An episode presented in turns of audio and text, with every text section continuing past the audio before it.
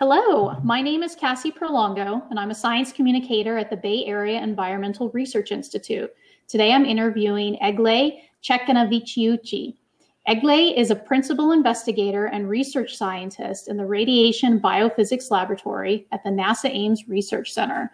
She's also one of the course directors for STAR, which is an acronym for Spaceflight Technologies, Application, and Research. It's an intensive training course that trains the investigators working in space biology, preparing them for space flight experiments. So, hi, Egle, and welcome. Hello, thank you very much for inviting me to be part of this program. well, I'm glad to have you here.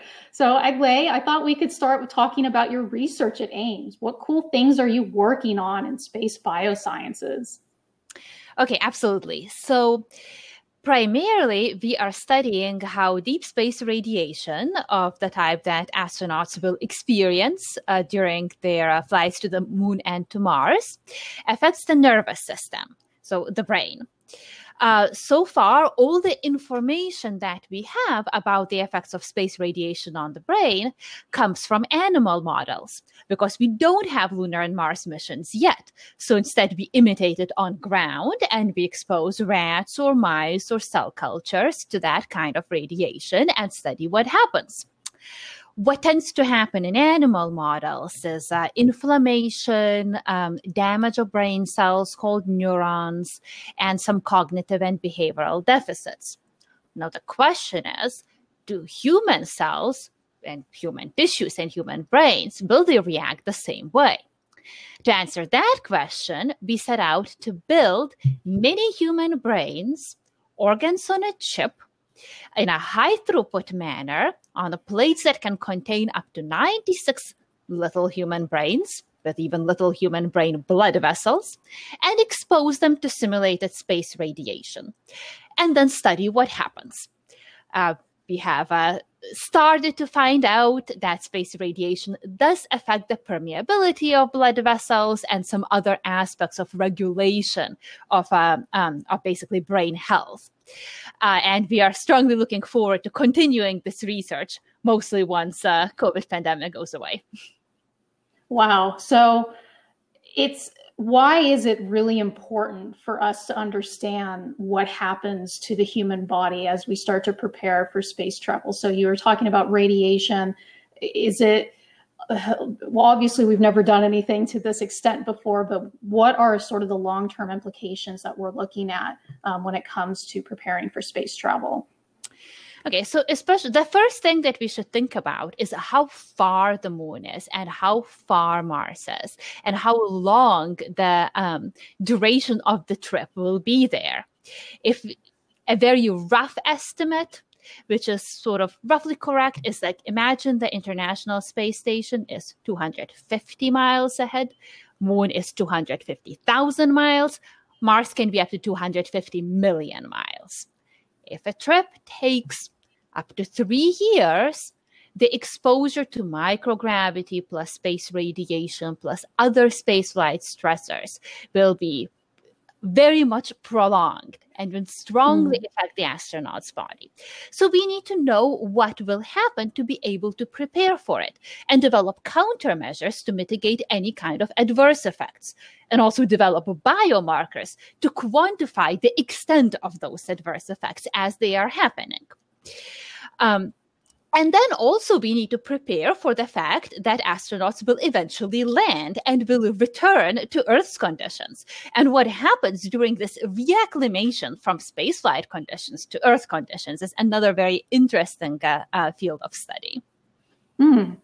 So, does this type of research give us any type of I guess in real time society benefits that we can even maybe start to implement here on Earth? Because I know we're looking at these are astronauts. You're doing all these sort of things that are happening from him, them here on Earth. But can we implement this type of research here as a as a, a benefit for society in a sense? I would say very much so, sort of in two ways. The first is there are some type of experiments that are strongly aided by doing them in microgravity. For example, growing organoids, so large scale cellular structures that imitate organs, and using human cells, they can imitate human organs, significantly advancing the research. That uh, works much better in microgravity. So mm-hmm. already just using, let's say, International Space Station as a lab to grow organoids that can be used to study any number of Earth diseases is already helpful. The second way in which uh, um, space biology can be useful for uh, terrestrial biology is by looking at analogs. So, what does space radiation resemble on Earth?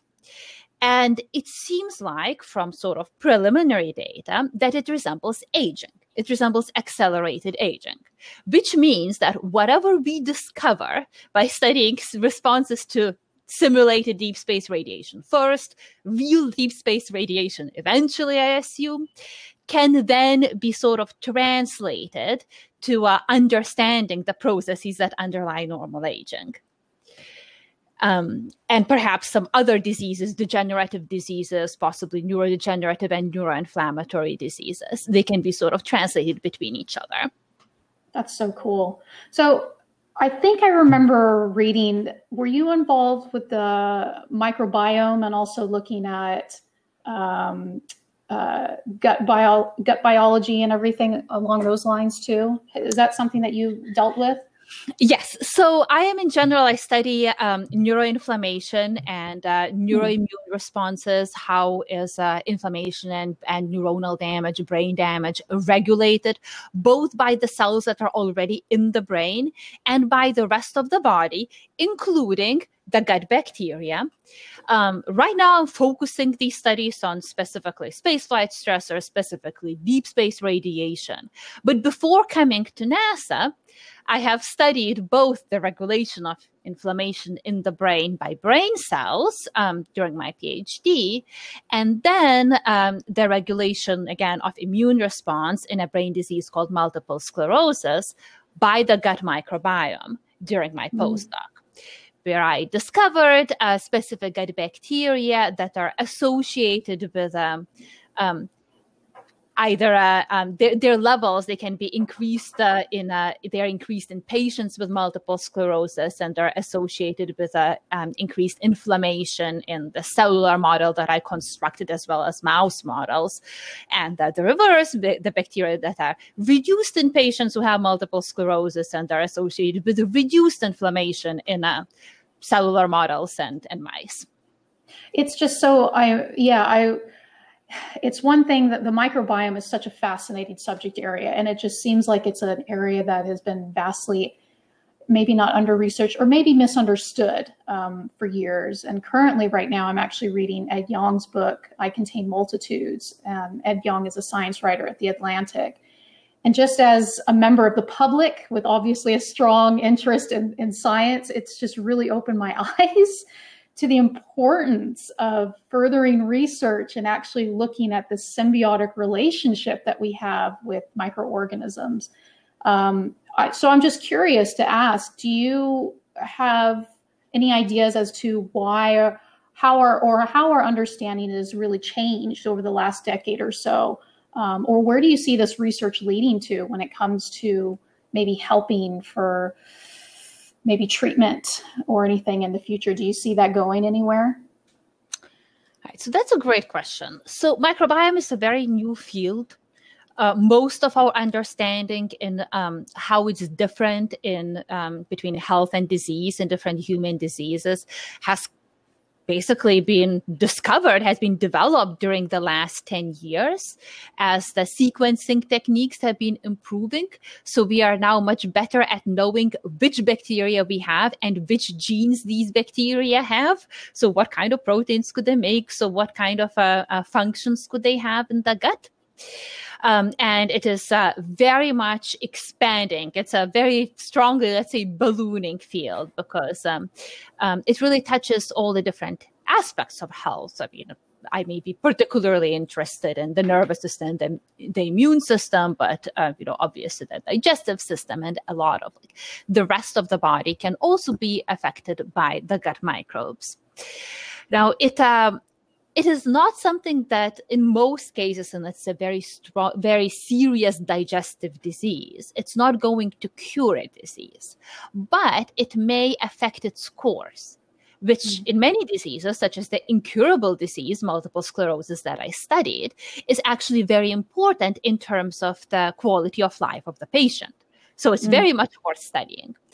And understanding, well, not just which bacteria are different, but what is the important molecule that they're making can really help um, treatments as well because then you don't need to feed somebody a random bacteria. You just need to find out which molecule that is and then make that molecule and then use it as a pharmaceutical as a treatment.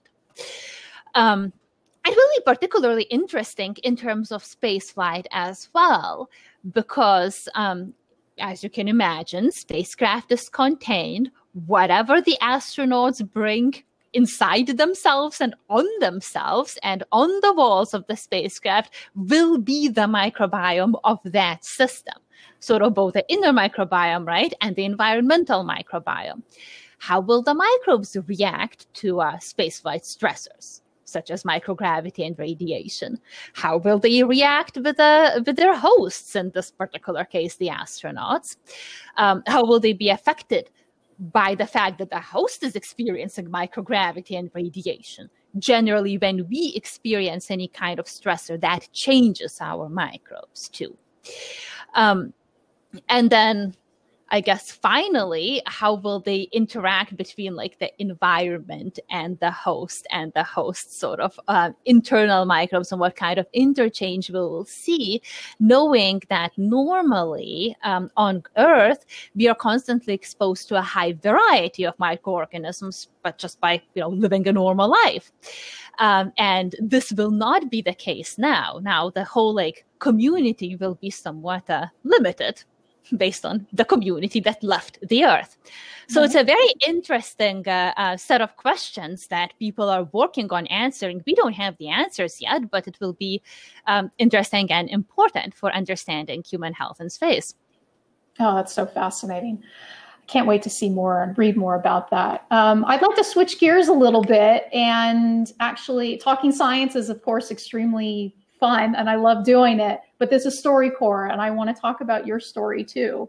Um, so, growing up, how did you know that you wanted to pursue science? When did you discover that you wanted to be a scientist or that you could do this for your career? So, I am one of those kids who always wanted to be scientist. Rather, I always wanted to be an astronaut, or more specifically, a cosmonaut, because when I was born and when I was four, and that's when I decided I wanted to be a cosmonaut, I was still in USSR. Mm. Um, I'm born and raised in Lithuania, and it became independent from USSR when I was about six years old. And then from for as long as I remember myself, I was obsessed with any kind of science. I was strongly supported by my family. Both my parents are mathematicians who um, were delighted at doing simple kitchen science experiments um, uh, with me when I was very little, and uh, especially my dad showing me stars and planets and constellations. And that is literally one of my first memories, just that I ever have. That obviously precipitated my obsession with spaceflight and with human space exploration, um, and more um, specifically later as I learned about different kind of sciences in school um, with biology. Mm. I didn't have a problem that I got particularly interested in neuroscience, which was particularly little um, studied compared to a lot of other fields of biology, and it didn't exist in Lithuania as a as a field as I was um, graduating from high school. So that's how I ended up in the U.S. wow! So where did you study for your your PhD in the, in the United States? So first, I, I came to the U.S. for college. I um, I very much needed a, a, full financial aid, room and board included, no loans, because um, I, let's say family was poor by post-Soviet standards. Uh, so I and I wanted to do neuroscience, which didn't exist in Lithuania. Fortunately, a lot of the um, colleges in the U.S. actually do give full ride to international students. So uh, I applied the first round out of grad, out of uh, high school. Uh, didn't get in anywhere with the money that I needed.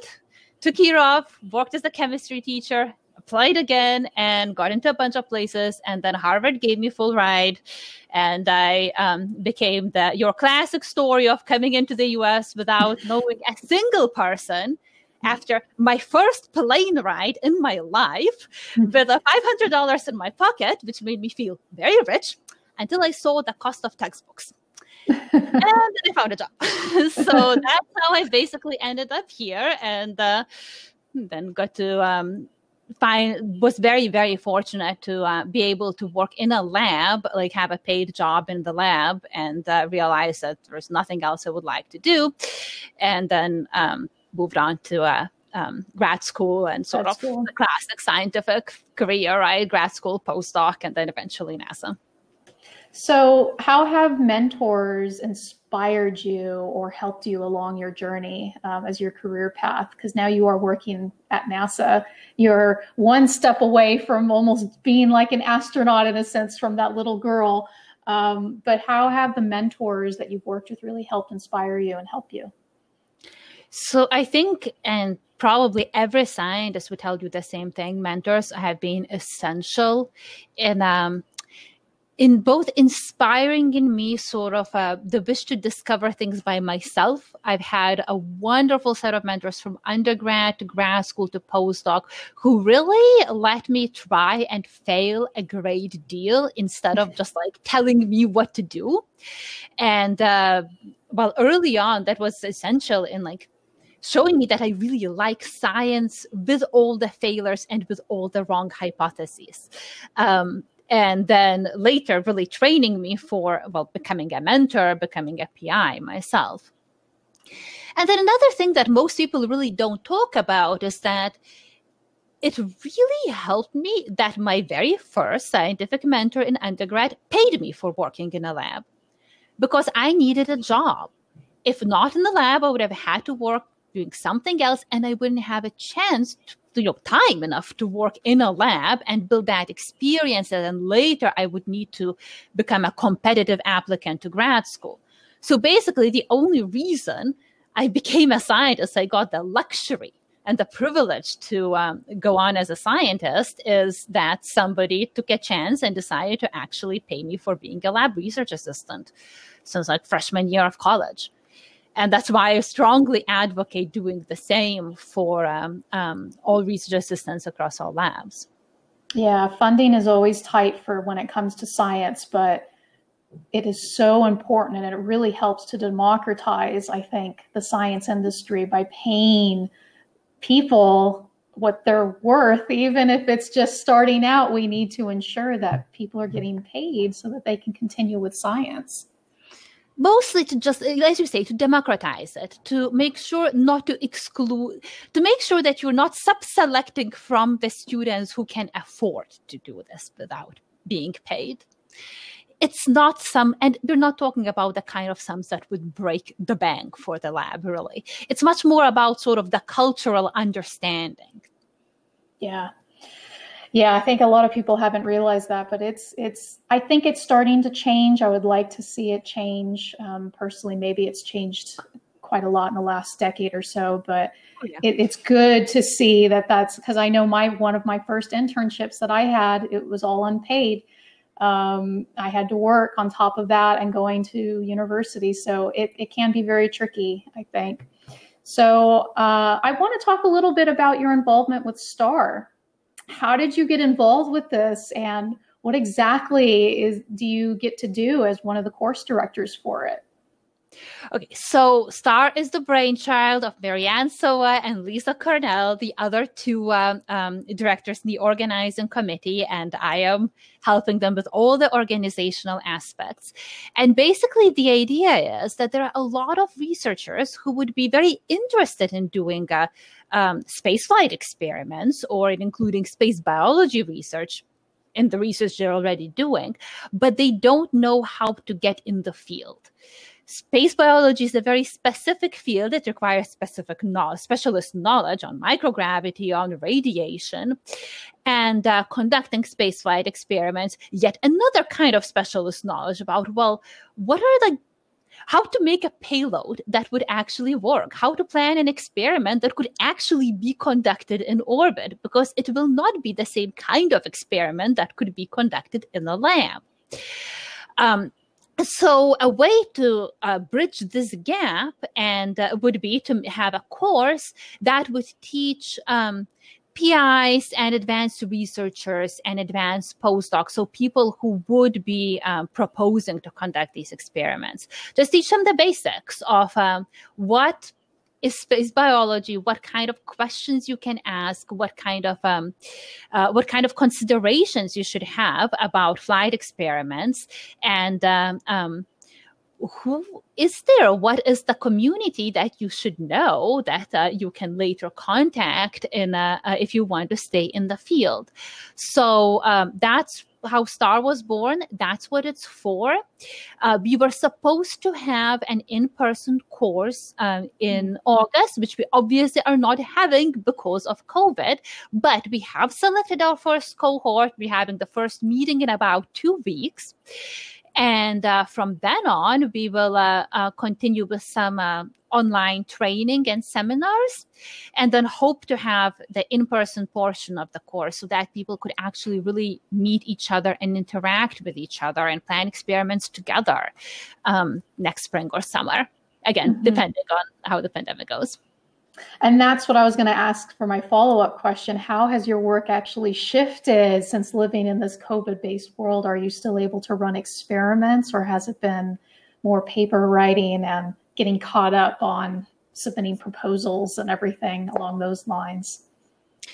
Right. So it's probably the same thing for everyone. We can do lab experiments. Not really. We're doing the, the basic mission critical experiments that we really, really need from our previous big irradiation experiments, sort of um, just running the samples, processing samples, but that's it. So it's very limited.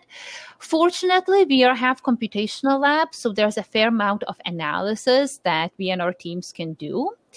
Uh, and also, of course, there's always papers, there's always um, grants, um, there is the uh, upcoming decadal um, survey for which um, it is actually a very good time to sort of sit back and reflect and plan at like a much higher level because when you're running experiments, you don't have time for that.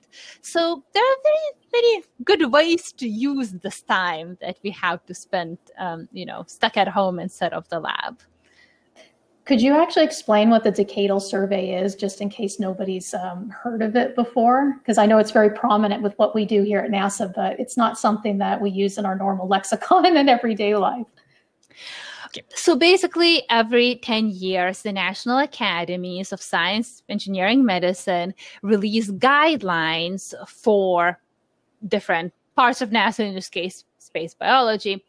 Um, in terms and these guidelines um, show what um, what we should focus on, what kind mm. of research we should uh, we should plan to perform very broadly. Now, in preparation um, for making creating these guidelines the academies want white papers so basically ideas from researchers both at nasa and outside uh, mm-hmm. which means that if you have some idea that you really really want to pull through you can combine forces with researchers at NASA, in academia, even in industry, and write a white paper that you then submit to the academies, that then they will pay attention to it while making the plan for uh, um, for the next decade. So it's actually an extremely interesting and fun um, um, thing to uh, to focus on and to think about, and yeah. really affect our um, uh, our goals or research for quite a while to come. Yeah, once a decade. I mean, it's right kind of a big deal so for for people working for nasa this is definitely a big deal it's you want to look at it and see what it is and what what submissions we could possibly have and um, that affects a decade potentially even people who don't work for nasa can give suggestions which is actually mm. really cool and that's really important because you know we work for nasa and at nasa but in the end we work for for the country. We work for everyone for all the taxpayers. So they should uh, uh, they have a chance to um, uh, influence it as well. Absolutely. That's a very good very good call. I want i have a couple of questions i'd like to ask that might be a little off the wall. Don't be scared or anything but i'm curious if you have a favorite memory or maybe a couple of memories, um, perhaps along your journey, that you'd like to share? Let's see. I'm trying to think about. It's a bit of a hard uh, thing to, to ask for because I'm like, well, like my favorite memory at NASA. Sure. Anything that's or about maybe an outreach thing that you've had happen or anything um, that you had a, a lot of fun or a discovery that you weren't quite prepared to see and you went oh my gosh i can't believe this actually happened like something surprising or exciting or even a favorite mission maybe that you have coming up that you're excited about well, I guess I've I'm excited about a lot of upcoming missions. In that sense, um, I am very excited I will get to uh, support um, a little bit at least uh, the neuroscience aspect of the upcoming rodent research 10 mission mm. um, it will be a particularly cool rodent mission that will um, allow us to study how cells um, divide in the brain in addition to the rest of the body and that is important for new cells being born which is essential for say memory formation and also um, for um, the control of inflammation which as i mentioned may be one of the uh, main sort of adverse responses to space flight. So I'm really excited to get a chance to you know be part of that mission. Um, I um, I always enjoy being a part of a, um, any kind of outreach activities, and it's been um, it definitely felt amazing to say be a, um, at California Academy of Sciences on the other side, on the side of the people who are actually uh, doing outreach and talking about space to everyone else. I'm like, I still sometimes can't believe they will come to me to listen about space biology, which is uh, truly amazing. And uh, and probably my favorite memories period are um, when I hear about successes from my mentees. Mm. I we are um, so in the lab. The lab is collaborative. Um, the other guy, Sylvain Costes, in addition to me, and we are having two of our um, wonderful research associates now go to grad school and get their PhDs. And it's like these are the most wonderful moments when you see them really go on and succeed with their lives. So like I think those are the ones that I will remember sort of the most. Mm, so I don't have like a funny memory, but uh, this is what, what comes to mind. that's that's lovely. I love that. So finally, I think it would be remiss for me not to ask you one more incredibly important question. It's probably the most important question. And evidently, you are a Tolkien fan, as am I. Now, are you an avid fantasy or science fiction reader? or both? Possibly both but you know more fantasy than science fiction. So mm. i very i am an avid tolkien fan which is wonderful. I wonder how many more of us are hiding around nasa Uh, the only thing he got wrong is that he did not put in enough science and technology development and did not emphasize the wonder of science and technology, which can fit in fantasy worlds too.